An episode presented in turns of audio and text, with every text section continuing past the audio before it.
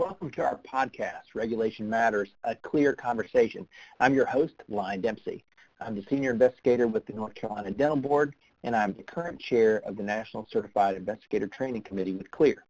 For those joining us for the first time, the Council on Licensure Enforcement and Regulation, or CLEAR, is an association of individuals, agencies, and organizations that comprise the international community of professional and occupational regulation. Our podcast is a way for you to stay current on recent areas of interest in the regulatory community. Today, I'm joined by Suzanne Hultin, Program Director for the Employment, Labor, and Retirement Program with the National Conference of State Legislatures. Welcome, Suzanne. Thank you. Thank you very much. And uh, thank you so much for joining me. So today's topic is an update on the Occupational Licensing Policy Learning Consortium.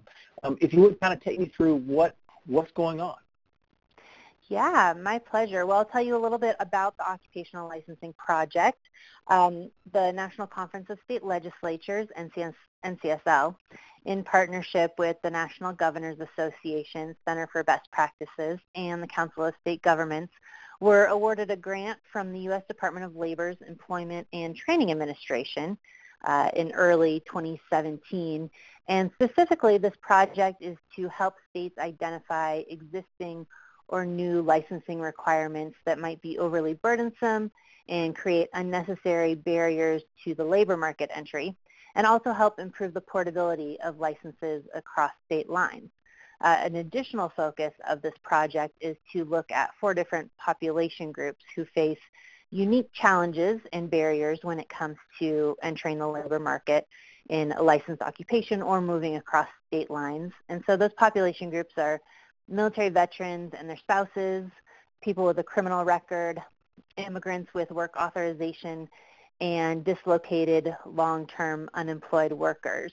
And essentially the three-year project is really divided into two different um, areas. One, we have the Learning Consortium, which is a group of 11 states that we are working with to help them identify action steps and, um, and issues that they want to address in their states around occupational licensing and improving portability issues.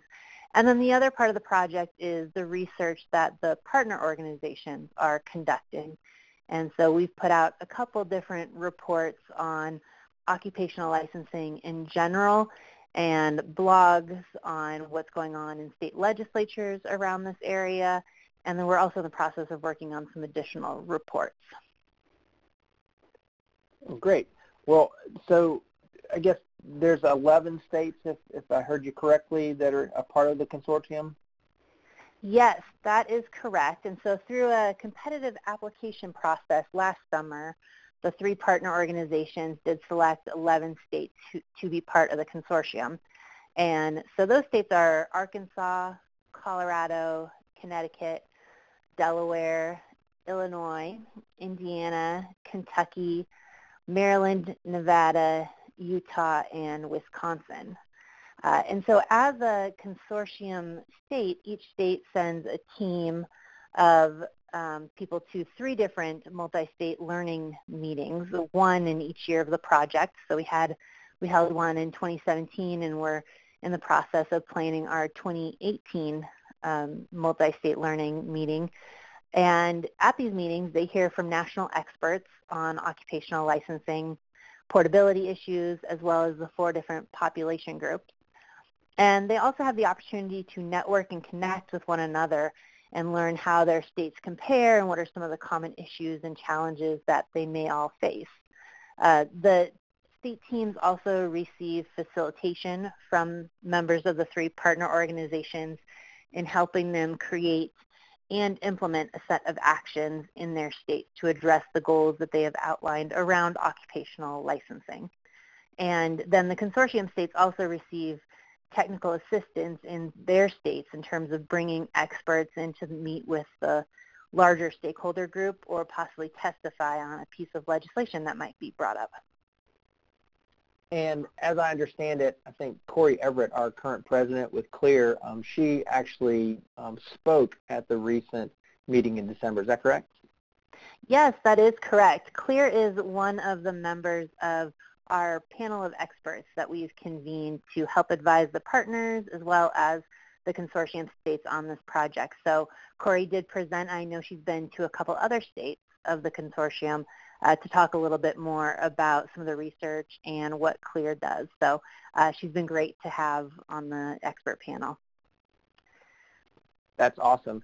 So what kind of trends are you seeing with the 11 states that are part uh, of the group, and then also, I guess, maybe what's happening with the states around those 11?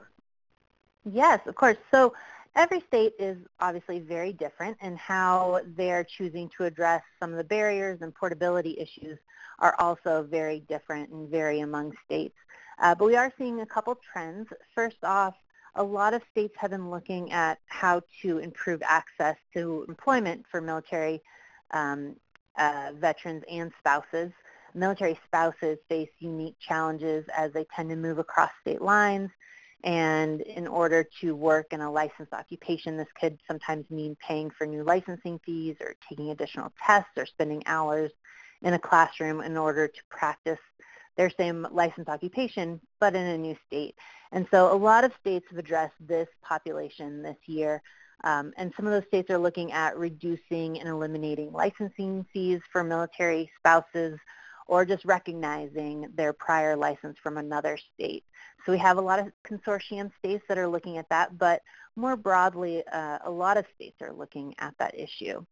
Another area that the consortium states are interested in is helping people with a criminal record get back into the job market and into licensed occupations. Um, many states and occupational boards have bans on who can get a license due to a past criminal record, regardless of the relevancy of the crime to practice in a specific occupation. And so a handful of the consortium states have enacted legislation this year to expand job opportunities, opportunities in licensed occupations uh, for people with a criminal record. Uh, so this could mean preventing licensing agencies from considering arrests that did not lead to convictions or denying licensing requests on the basis of a prior conviction unless there is some sort of direct relationship to the type of crime and the occupation. We have also been seeing among our consortium states some interest in more structural changes. Um, so looking at creating possible sunrise or sunset provisions in their states if they do not already have those. And then finally, uh, a handful of consortium states as well as more broadly other states are looking at reducing requirements to entry in licensed occupations, so reducing licensing fees or training hours or even continuing education requirements for certain occupations. Interesting. So, what uh, what do you guys have planned for the second half of this project? Um, I, I, you know, and kind of maybe moving forward to that, what what can we see for, what can we hope for for the future? Yes. Well, so first off, we have four different reports coming out, a series of reports at the end of July, which will be focusing on the unique barriers and challenges that these four different population groups face when it comes to entering licensed occupations or, or the portability piece. And so we're really excited to be working on those and have those out. Again, we will be convening the 11 consortium states likely in late November. And so they'll have another opportunity to continue working on their action plans and the implementation of those. And then again, talking with the other consortium states about some of the challenges and issues that they have going on. Uh, and then in December of 2019, the partners will release a final report on the three-year project.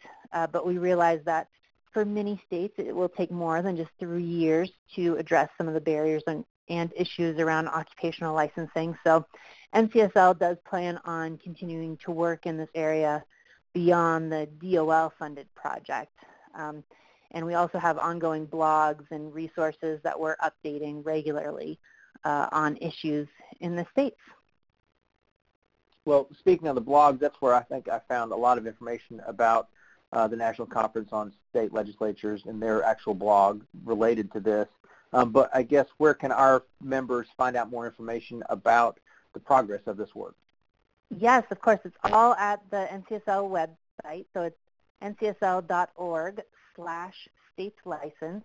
And we regularly update that with additional information. So we have blog posts, and any press releases we might put out. We have two different databases uh, that track occupational licensing across states, whether it's legislation-wise or just what are the differences and discrepancies in licensing requirements across state lines. And then um, we also have webinars and, and other information and reports that we put up on there. So we're regularly updating it as well as putting up information about the 11 consortium states. Great. Well, that's very helpful. Well, I want to thank you, Suzanne, for your time today and being part of our CLEAR podcast. Um, you know, it's wonderful to have this opportunity to share and learn from each other and kind of get a feeling for what's happening uh, around uh, the states and around the world. Um, and thank you to our listeners. Um, we'll be back with another episode of Regulation Matters, a clear conversation very soon. Um, please subscribe to our podcast on Podbean. Uh, it's also available on iTunes, on Apple Podcasts, on Google Play, Stitcher, Spotify, or TuneIn. So many of the places where you would normally find your, your podcasts, we're available there. You can also leave comments and feedback in any of those apps that I mentioned earlier. So feel free to visit our website at www.clearhq.org for additional resources and a calendar of upcoming training programs and events. Finally, thanks to CLEAR staff, specifically Stephanie Thompson, content coordinator and editor for our program. I'm Lion Dempsey, and I hope to be speaking with you again soon.